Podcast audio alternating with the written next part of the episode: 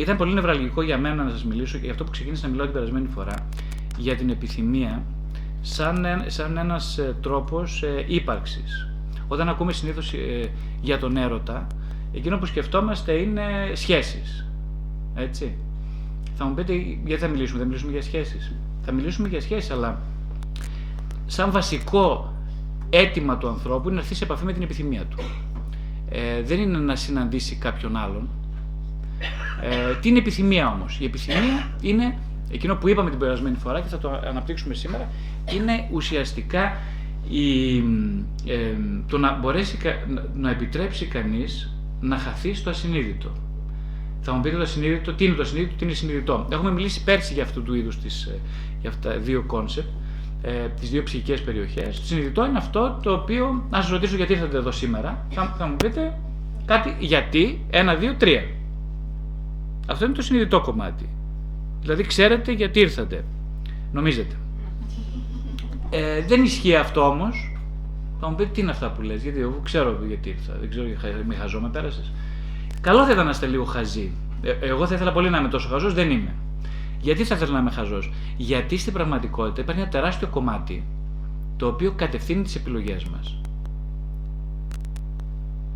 Στην αναζήτηση του νοήματος. Αυτό το κομμάτι λοιπόν ε, ενεργοποιείται μέσα από την επιθυμία. Ε, όταν λέμε για επιθυμία, στην σημερινή τη μετανοητορική καταναλωτική εποχή, ξέρω, λέμε τι, τι σημαίνει επιθυμία. Να σου πω εσένα, πούμε, τώρα, τι θα πει επιθυμία, τι, τι επιθυμείς τώρα. Τώρα. Ναι. Ακούσω Ωραία, αυτό είναι ένα. Εγώ, ας πούμε, ήθελα τώρα ε, ένα χωνάκι παγωτό. Ε, ήθελα να είμαι μια βόλτα στην παραλία της Θεσσαλονίκης τώρα και να περπατάω μόνος μου, να με χτυπάω ο ήλιος, να ακούω τα πουλάκια. Έτσι αυτό. Ε, ή θα ήθελα να είμαι σε ένα βουνό ψηλά και να σκαρφαλώνω. Ε, θα ήθελα ένα ωραίο φαγητό. Βλέπετε, όλες, ό,τι έχω πει μέχρι τώρα, τα ε, αυτά που είπαμε, σχετίζονται όχι με την, ε, με την επιθυμία ενός αντικειμένου. Εγώ επιθυμώ κάτι είναι η πρόταση. Εγώ επιθυμώ κάτι. Ποιος επιθυμεί, εγώ. Τι επιθυμώ, κάτι. Τώρα έλαντε που όμως η ψυχαναλυτική διάλεκτος έρχεται να αλλάξει όλο αυτό το σχήμα. Γιατί λέει η ψυχαναλυτική διάλεκτος ότι εγώ ποτέ δεν επιθυμώ κάτι. Το εγώ δηλαδή δεν επιθυμεί ουσιαστικά τίποτα. Τώρα ερχόμαστε λοιπόν στην ουσία της επιθυμίας. Η επιθυμία είναι στην πραγματικότητα η, η ενέργεια, είναι, η, είναι το έναυσμα το οποίο μας συνδέει με το λόγο για τον οποίο υπάρχουμε. το εγώ μπορεί να επιθυμεί, είναι το ερώτημα. Μα φυσικά ένα χωνάκι παγωτό. Μπορεί να επιθυμεί λοιπόν μόνο αντικείμενα. Επιθυμία όμως δεν είναι η επιθυμία για τα αντικείμενα. Καταρχάς, ας ορίσουμε λίγο την επιθυμία. Επιθυμία είναι η επιθυμία να γίνω επιθυμητός από κάποιον άλλον. Να γίνω δηλαδή ουσιαστικά ε, ένα όν που επιθυμείται από κάποιον άλλον. Σε ένα πρωτογενές επίπεδο, αυτό πώς εκφράζεται; Εκφράζεται μέσα από την ε, πρωτογενή κραυγή. Ένα μωρό όταν ξυπνάει στον ύπνο του, ουρλιάζει. Ζητάει κάτι. Τι ζητάει; Θα μου πείτε ζητάει το γάλα. Αυτό τι είναι; Είναι επιθυμία του αντικειμένου. Το εγώ ζητάει ένα ποτήρι γάλα. Δεν ζητάει όμως το μωρό ένα ποτήρι γάλα. Δεν ζητάει ένα, ένα, ένα αντικείμενο. Εδώ είναι τώρα που ξεκινάει το θέμα μας ε, τι ζητάει; Ζητάει να ανταποκριθεί κάποιος στο αίτημα της κραυγής. Δηλαδή ζητάει την επιθυμία της μάνας του. Να γίνει επιθυμητό από μια άλλη επιθυμία ενός προσώπου. Η μαμά βέβαια ακούγοντας το κλάμα λέει το παιδί πεινάει.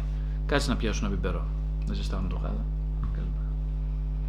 Το γάλα είναι η αφορμή για να εκφραστεί προς τα έξω η βασική ροπή της επιθυμίας που είναι προς την επίκληση ενός άλλου.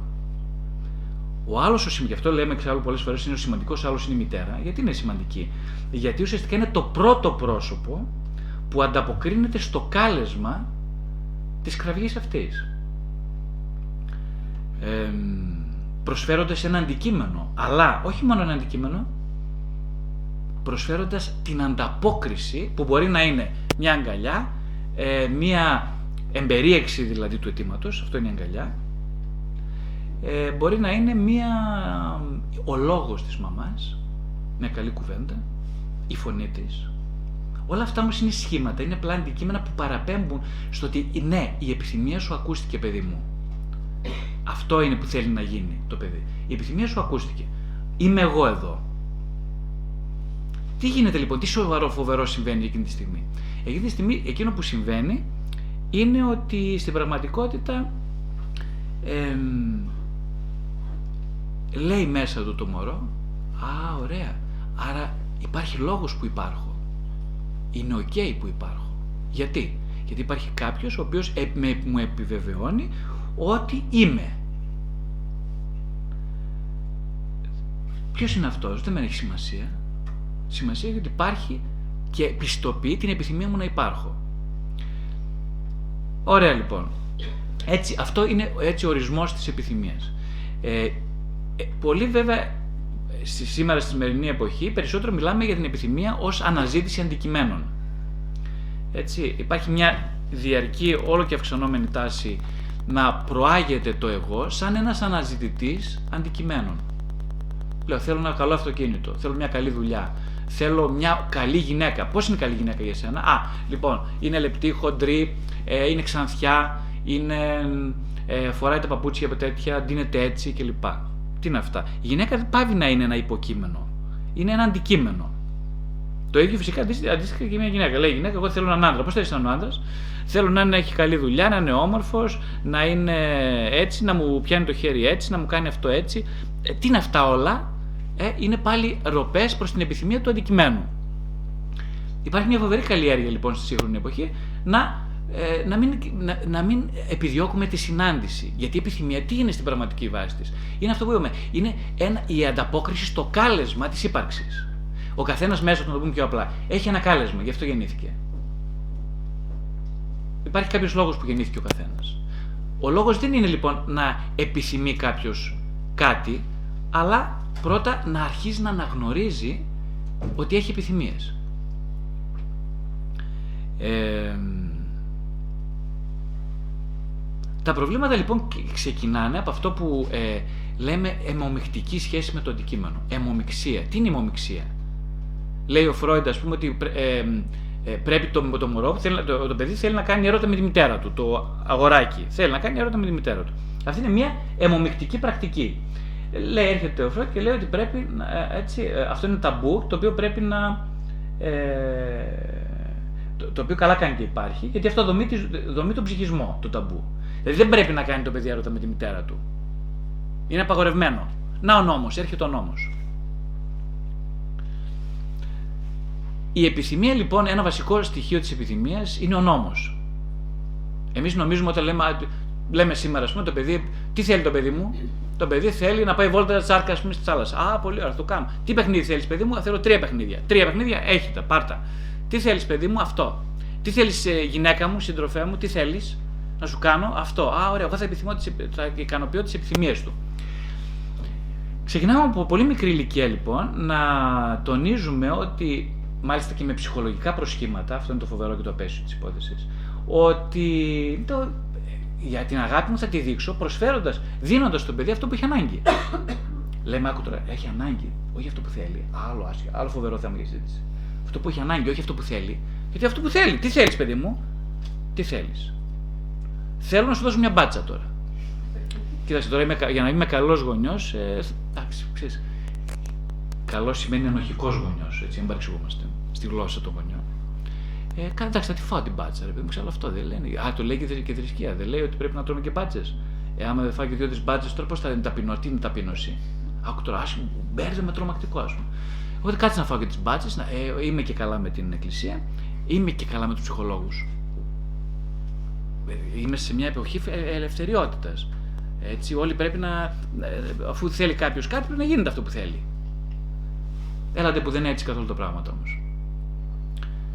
Ε, βασικό λοιπόν χαρακτηριστικό της, της επιθυμίας για να υπάρξει είναι ο νόμος. Νόμος σημαίνει απαγόρευση.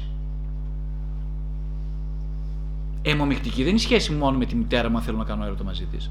Είναι ε, όταν όταν στοχοθετώ τα αντικείμενα σαν σκοπούς ευτυχίας. Όταν δηλαδή, ας πούμε σήμερα, θέλει περισσότερο κανείς να φάει παρά να κάνει έρωτα. Η υπερφαγία έτσι είναι φαινόμενο αυτής της κοινωνίας. Προτιμάει κανείς να τρώει παρά να κάνει έρωτα. Υπάρχει έξαρση σε βουλημικά επεισόδια και σε αντίστοιχα ε, ε, πώς το λένε, σε ανορεκτικά επεισόδια. Ε, η βουλημία είναι σε φοβερή έξαρση σε όλες τις ανεπτυγμένες κοινωνίες. Ο τζόγος επίσης, εξαιρετικά.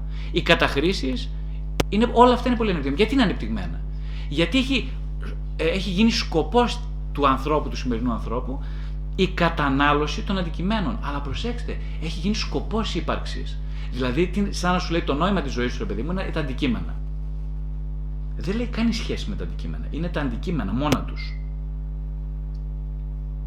Ε, αυτό λοιπόν είναι αιμομιχτική σχέση. Οποιαδήποτε σχέση ερωτική με ένα αντικείμενο, ερωτική κατευθυμισμών ερωτική, είναι αιμομιχτική σχέση.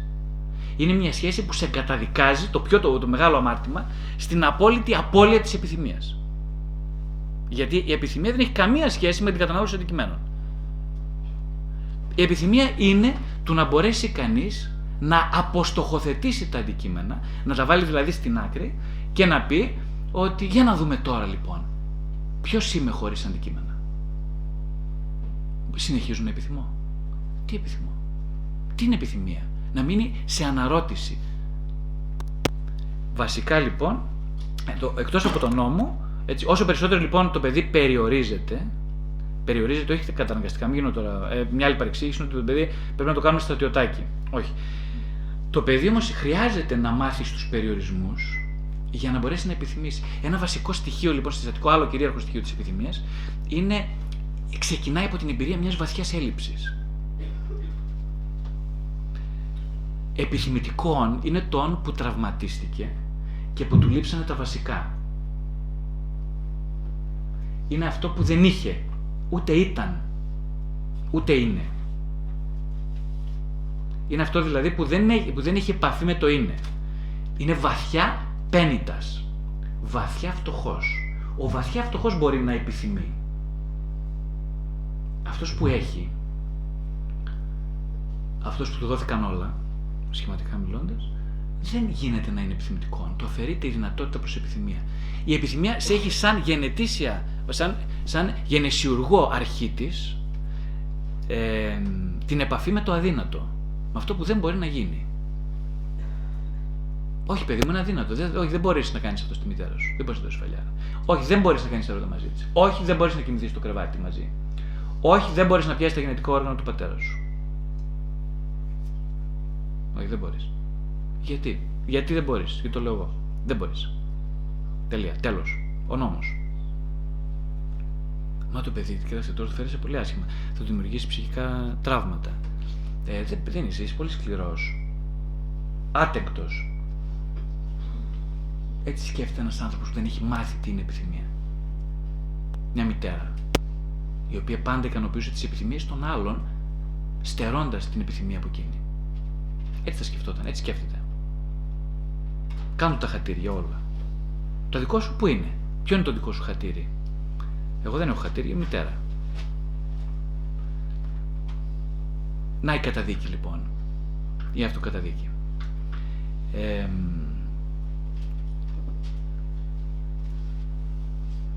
ο νόμος, η έλλειψη λοιπόν. Ένα άλλο βασικό συστατικό της επιθυμίας είναι ότι δεν υπάρχει καμία, όπως είπαμε, ασφάλεια για τίποτα. Καμία ασφάλεια. Απολύτως. Είχαμε πει και την προηγούμενη φορά ότι ο γονιός τι χρειάζεται να κάνει για το στο παιδί; Χρειάζεται τρία πράγματα να κάνει. Να του προσφέρει τρία πράγματα. Πρώτον, την, ε, την πίστη. Σε πιστεύω. Πιστε, πιστεύω ότι τα όνειρά σου έχουν αξία. Μα είναι τρελά τα όνειρά μου. Τι σημασία έχει, είναι δικά σου. Εγώ ονειρεύομαι να γίνονταν αυτό. Ονειρεύομαι να φτιάξω αυτόν τον πίνακα. Ονειρεύομαι να κάνω αυτό. Ε, εγώ πιστεύω στο όνειρό σου, λέει ο γονιός. Αυτό είναι το πρώτο βασικό στοιχείο της καλλιέργειας επιθυμίας να μην, να μην στερήσω, να μην κόψω από τον άλλον τη φόρα που το σμπρώχνει προς το κάλεσμα. Βέβαια θα μου πείτε τώρα ποιος το κάνει αυτό. Ε; κάτσε παιδί μου, αυτό είναι επικίνδυνο, δεν θα τα βάλουμε κάτω λίγο, να τα δούμε λίγο. Ε; Να, κάτσε, να μετρήσουμε τα κουκιά, να δούμε τι θα βγει στο τέλος. Κάτσε, ποια σπουδή, σπουδή, υπολογιστές θα κάνεις γιατί έχουν μέλλον.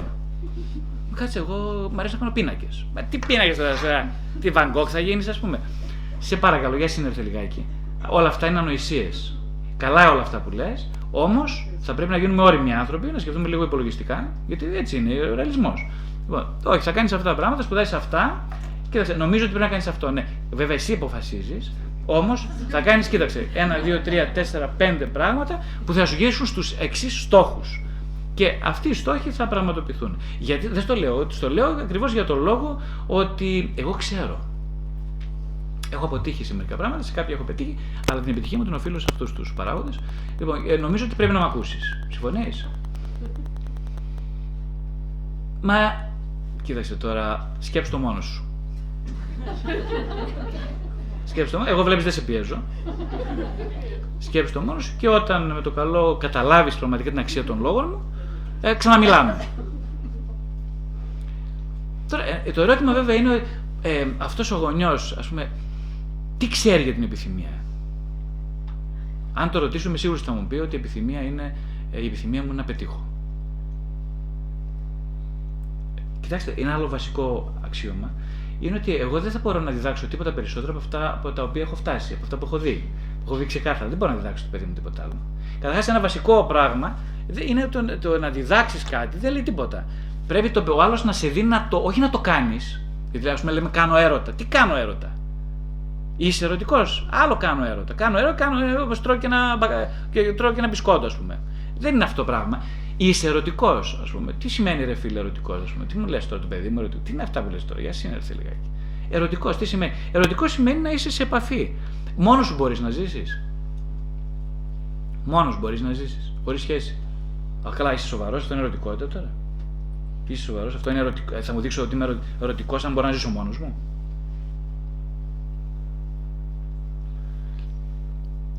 Τι θα πει μόνος μου, ναι, δεν μπορώ να ζήσω μόνος μου γιατί έχω μια σχέση, θα πάω καλά με τη γυναίκα μου και όλα αυτά. Αυτό έχουμε κανονισμό. Okay.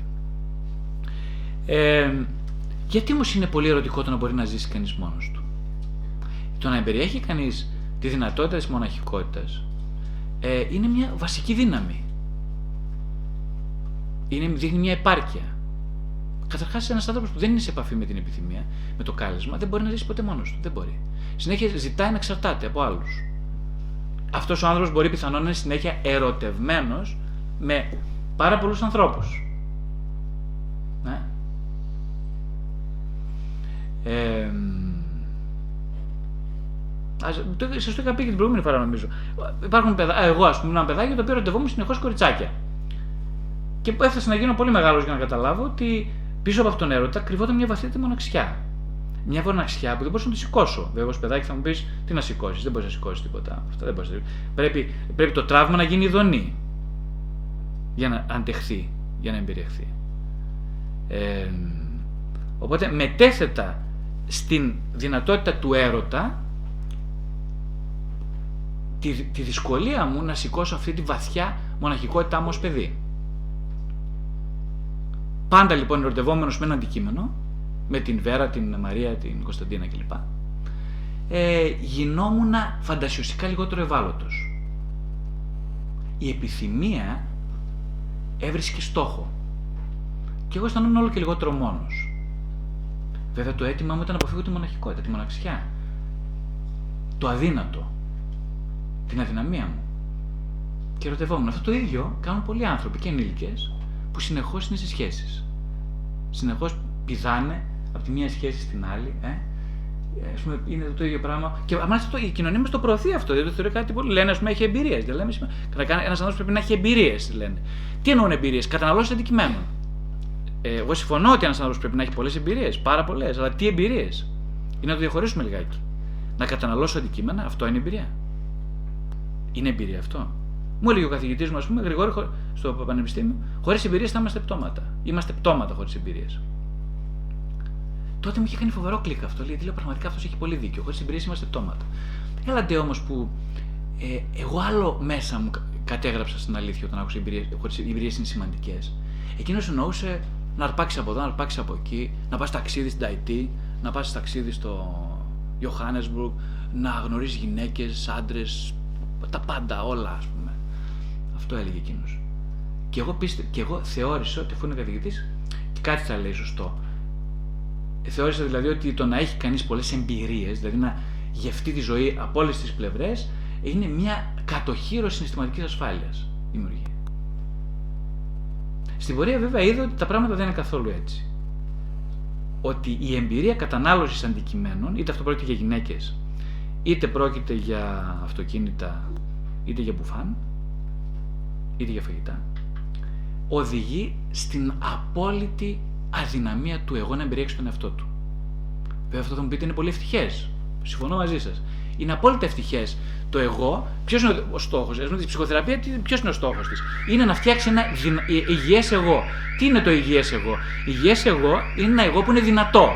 Τι σημαίνει δυνατό, Δυνατό σημαίνει να μπορεί ε, να πει εγώ είμαι και να μην αμφιβάλλει.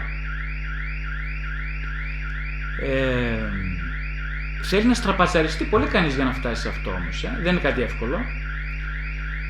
Και μετά τι θα γίνει; Ωραία, και θεραπεύτηκες τώρα που είπες ότι εγώ, εσύ είσαι. Εγώ είμαι. Εγώ. Έκανες ένα δυνατό εγώ. Όχι. Δημιούργησα όμως τις προποθέσει για την ψυχοθεραπεία μου. Ποια είναι η θεραπεία της ψυχής, Είναι να αποποιηθεί τον εγώ, το εγώ τον εαυτό του. Να μετακομίσει δηλαδή. Να αφήσει το σπίτι άδειο. Να μείνει το σπίτι άδειο, εγκατελειμμένο. Γιατί αν δεν μείνει το σπίτι άδειο, ποιος θα έρθει να το Πώς θα έρθει ο ιδιοκτήτης να το κατοικήσει; Άρα το σπίτι πρέπει να μείνει άδειο. Με τα κλειδιά στην πόρτα. Δεν θα έρθει ο κλέφτης, θα έρθει ο κάτοχος. Μια λοιπόν παρεξήγηση που γίνεται είναι ότι εγώ κατέχω την επιθυμία. Λέει, εγώ κατέχω την επιθυμία. Εγώ θέλω. Δεν θέλεις εσύ τίποτα, όχι. Εσύ, εγώ δηλαδή, το πολύ πολύ στην καλύτερη περίπτωση, να είμαι το άλογο της επιθυμίας. Το άλογο της ασυνείδητης επιθυμίας. Εγώ μπορώ να επιτρέψω, ας πούμε, να με καβαλήσει ε, η επιθυμία και να με πάει εκεί που θέλει.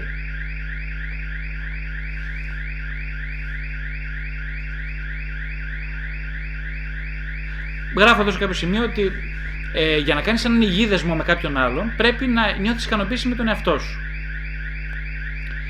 Ε, δηλαδή να ζήσεις ψυχικά, να μπορείς να ζήσεις χωρίς τον άλλον. Αλλά πώς μπορεί κάποιος αναρωτιέμαι να ζήσει χωρίς κάποιον άλλον αν δεν είναι σε επαφή με το κάλεσμα; Πώς μπορεί να ζήσει; Για μένα τελείως αδύνατο. Δεν μπορεί να ζήσει απλά. Δεν μπορεί να ζήσει μόνος του. Κανείς.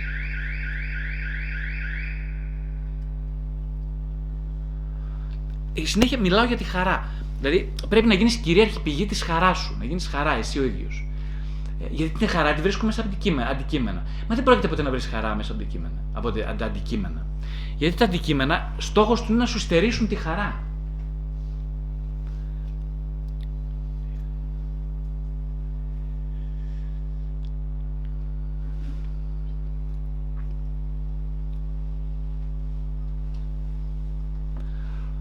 Ο τρόμος λοιπόν της ευτυχούς συνύπαρξης τι είναι, τι είναι, λέει ο κύριος αυτός. Ε, Προχθές είδα ένα τύπο στην καφετέρια που δεν κράταγε ούτε κινητό, ούτε τάμπλετ, ούτε τίποτα. Κάθονταν εκεί μόνος του και έπαιρνε το καφέ του ο ψυχάκιας. Ο ψυχάκιας.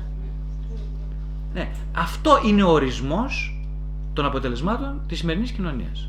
Είναι ψυχάκιας αυτός που είναι μόνος, είσαι ένα μπαράκι και δεν ψάχνει να βρει κόμενα, η γυναίκα που επίσης δεν ψάχνει να βρει κόμενο και ακούει μουσική μόνη της σε ένα καφενείο.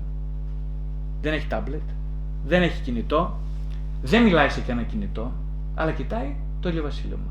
Είναι ψυχάκια. Ποιος ξέρει τι προβλήματα έχει αυτή η γυναίκα, σκέφτεται. Βλέπω εγώ τώρα, βλέπω αυτή μόνη της κάτι. Καημένη, τι καημένη. Δεν θα έχει ούτε άντρα, τίποτε σχέση, γεροντοκόρη, πω, πω. Και κάθε και κοιτάει το ηλιοβασίλεμα. Πώς τη λυπάμαι. Καημένη. Ε, τουλάχιστον είναι σε ψυχοθεραπεία, ρε. Σκέφτομαι. Λοιπόν, ε, Απίστευτο, παιδιά. Τόση ώρα δεν μπορούσα να βρω το κείμενο, το βρήκα τώρα. Απίστευτο. Απίστευτο. Δεν ξέρω τι γίνεται. Απίστευτο. Τι γίνεται τώρα, να βλέπετε, εγώ τώρα κλείθηκα πριν από λίγο να έρθω σε επαφή με έναν χωρίς έχω έλεγχο κατάσταση. Και λέω τώρα τι, έχω, τι, τι να πω εγώ, άλλα θέλω να σας πω. Το δέχτηκα αυτό και ξεκίνησα να μιλάω. Και ξαφνικά φαίνεται, βγαίνει αυτό που δεν έβρισκα. Αυτό που λέμε είναι φοβερά νευραλική σημασία τώρα αυτό που συμβαίνει. Ακριβώς αυτό γίνεται με την επιθυμία. Χρειάζεται λοιπόν ο γονιός να πει στο παιδί του: Εγώ σου δίνω μια υπόσχεση. Το μόνο που μπορώ να υποσχεθώ είναι το εξής. Αν απακιστρωθεί από την ημομεκτική σου ανάγκη να είσαι συνδεδεμένος με τα αντικείμενα, το λάπτοπ, το κινητό, την κόμενα, το, το δώρο, ακόμα και εμένα σαν πηγή εξάρτησης. Αν αποσυνδεθείς από αυτή σου την ε, επιθυμία εντός εισαγωγικών, τότε σου υπόσχομαι, μέσα από τη βιωμένη μου ζωή όπως εγώ το βίωσα, ότι θα βρεις πραγματικά αυτό που βαθιά θέλεις στη ζωή σου. Ποιο είναι αυτό; Το νόημα. Τότε μόνο θα το βρεις. Στο υπόσχομαι. Δεν σου υπόσχομαι ότι θα έχεις μια ζωή εύκολη, ασφαλή. Τίποτα δεν θα έχεις από όλα αυτά. Εγώ δεν είχα ασφαλή ζωή, ούτε εύκολη. Ε, ματωμένη ζωή. Όμως είμαι σε επαφή με την επιθυμία. Άρα μπορώ να σου το υποσχεθώ. Το μόνο που μπορώ να σου υποσχεθώ. Επιθυμία λοιπόν είναι να είναι κανείς το άλογο του ασυνειδήτου, όπως λέω εδώ. Είναι η επιθυμία του να είναι κανείς επιθυμητός από τον άλλον. Κάποτε η μια εγγονή του Φρο... ε, ανιψιά του Φρόιντ Είτε φοβόταν το κοριτσάκι να κοιμηθεί μόνο τη νύχτα, το πήγαινε η μαμά του στο κρεβάτι και κοιμόταν και του έπιανε το χέρι, του λέει κάνα παραμύθι και λοιπά και κοιμόταν. Κάποια στιγμή του λέει η μαμά του, στην, στην ανιψιά του Φρόιντ, του λέει, ε, το, λέει, λέει η μαμά στο παιδί, κοίταξε τώρα είναι ώρα, πρέπει να κοιμηθεί μόνη σου. Δεν γίνεται, θα κλείσει, θα σβήσει το φως. Είναι ώρα. Λέει το παιδάκι, Όχι μαμά, σβήσει αν θέλεις το φως, αλλά κάτσε και μίλα μου. Γιατί ο, λόγο, τα, ο λόγος σου είναι φως. Ε; Τι γίνεται, η μαμά δηλαδή, ο λόγος είναι αυτός που αντα, είναι η ανταπόκριση στο κάλεσμα του παιδιού για συνύπαρξη, για συνάντηση. Το παιδί δεν ψάχνει για αντικείμενα. Χρησιμοποιεί το λόγο για να συναντηθεί έτσι, με, ε, ε, με, με, με τη σχέση. Η σχέση είναι η σχέση του με τη μητέρα του. Ένα βασικό άλλο, πολύ βασικό, νευραλική σημασία θέμα που αφορά την επιθυμία είναι ότι καμία επιθυμία ποτέ δεν μπορεί να πληρωθεί ικανοποιώντας την επιθυμία κάποιου άλλου. Αυτό είναι φοβερό σημαντικό θέμα. Καλά, τι μου λες τώρα, είσαι και ψυχολόγος άνθρωπος. Άμα ακολουθήσω, εγώ θα πληγώσω πολύ κόσμο τώρα αν ε, συνδεθώ με αυτό που πραγματικά θέλω. Και ποιος σου είπε ότι εγώ σου είπα να μην πληγώσει κανέναν; Φυσικά και θα πληγώσεις. Κατά ανάγκη η επαφή με την επιθυμία είναι, ε, η επαφή με την επιθυμία τι σημαίνει; Σημαίνει ότι εγώ ρίχνομαι, είμαι μια σταγόνα νερού και πέφτω μέσα στον ωκεανό, τον ειρηνικό και γίνομαι ένα. Ε, έχω και απαιτήσεις να χειρίζομαι τον ωκεανό. Εγώ θέλω να χαθώ εκεί μέσα. Η θάλασσα να μην με πληγώσει, με η θάλασσα μόνο πληγώνει. Θα προκαλέσεις λοιπόν πόνο αν συνδεθείς με την επιθυμία σου. Ποιους, στου δικούς σου. Στους δικούς σου πρώτα απ' όλα σε σένα, στο εξαρτητικό σου κομμάτι που συνδέεται με τους δικούς σου και τους χρησιμοποιείς σαν αντικείμενα. Με αυτό θα, πληγω, θα πληγωθεί σίγουρα αυτό το κομμάτι. Θα αναγκαστεί να μείνεις εσωτερικά, υπαρξιακά μόνος. Ε, μεγαλύτερη πληγή από αυτήν υπάρχει, δεν νομίζω εγώ προσωπικά να υπάρχει. Ναι, θα, θα, θα πληγώσεις και θα πληγωθεί. Θα φανείς αχάριστος. Η μάνα σου, ο πατέρας σου θα σου πούνε Αχάριστε, σου πρόσφερα τόσα πολλά. Και εσύ μου, πέταξες, μου τα πέταξες στα μούτρα όλα για να κάνεις το δικό σου. Το δικό σου, ε. Το δικό σου, ε. Ναι, το δικό μου. Είναι η απάντηση. Μόνο το δικό μου.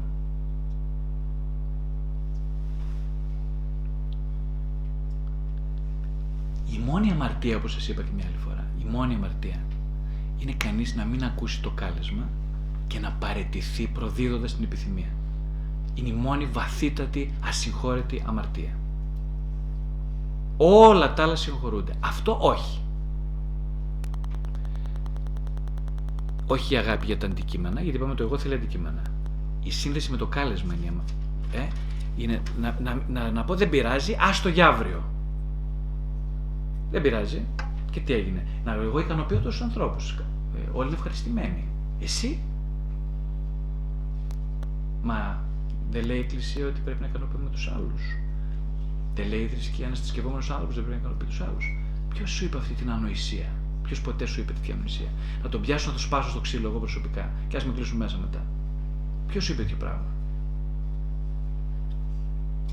Βασική προϋπόθεση για να δεις την επιθυμία του άλλου, για να δεις τον άλλον, είναι να έρθεις σε επαφή με τη δική σου επιθυμία. Όποιος δεν το ξέρει αυτό δεν έχει μάθει τίποτα. Και βασικά θα πληγωθεί βαθύτατα ο ίδιος και θα πληγώσει πάρα πολλούς άλλους. Μια, ένας άνθρωπος για να γίνει γενναιόδωρος πρέπει πρώτα να είναι ικανοποιημένος, ευχαριστημένος, να είναι πληρωμένος. Πώς θα γίνει γενναιόδωρος; Ένας πάνθοχος τι να σου δώσει, δεν έχει τίποτα να δώσει.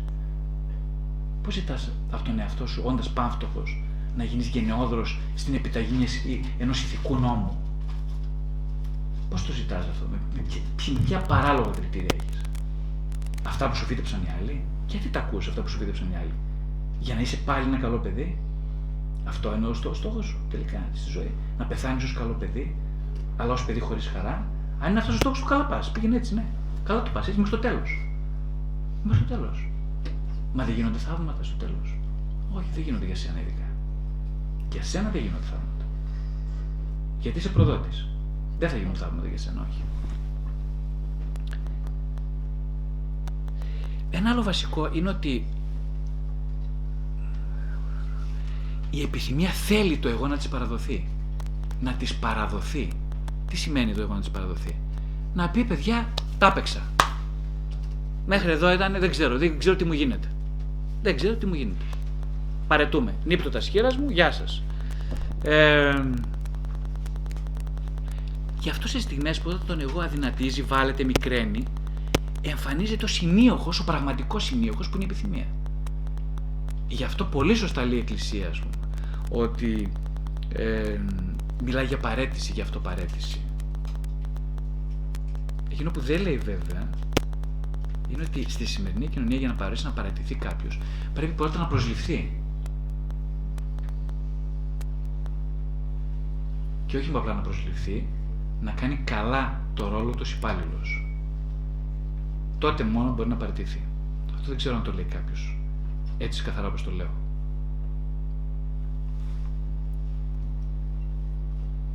Ναι, και πραγματικά στην μετανοητική κοινωνία η επιθυμία μαραίνεται. Δεν υπάρχει. Δηλαδή στο γραφείο συζητάμε για έλλειψη επιθυμίας και όχι πια για έρωτες. Έπαψε να συζητάω για τους έρωτες στο γραφείο. Πού και πού κανένας δεν θυμάται να ερωτευτεί, ας πούμε. Ναι. Οι υπόλοιποι, οι υπόλοιποι κάνουν, κλαίνουν τη μοίρα τους όλοι. Κλαίνουν τη μοίρα τους. Κλαίνουν, ας πούμε. Α, πω, δεν με θέλουν, ε, δεν, θέλουν, δεν υπάρχουν άντρες, δεν υπάρχουν γυναίκες. Πω, πω, τι να κάνω, τρώω και χοντρένω. Αυτή είναι έλλειψη επιθυμίας όλα αυτά. Δεν υπάρχει καμιά επιθυμία. Αυτό είναι το χαρακτηριστικό, όχι του γραφείου μου, το γραφείο των ψυχοθεραπευτών. Είναι το, το γραφείο της κοινωνίας είναι αυτό. Δεν υπάρχουν άνθρωποι συνδεδεμένοι. Είναι όλοι αποσυνδεδεμένοι. Μάσα μάσα μπουκα σε όλα τα επίπεδα. Αποσυνδεδεμένοι. Άνθρωποι ανέραστοι. Γεμάτο ανέραστου ανθρώπους. Πλημμυρισμένη κοινωνία. Εμείς, τα γραφεία μας, από ανέραστους ανθρώπους.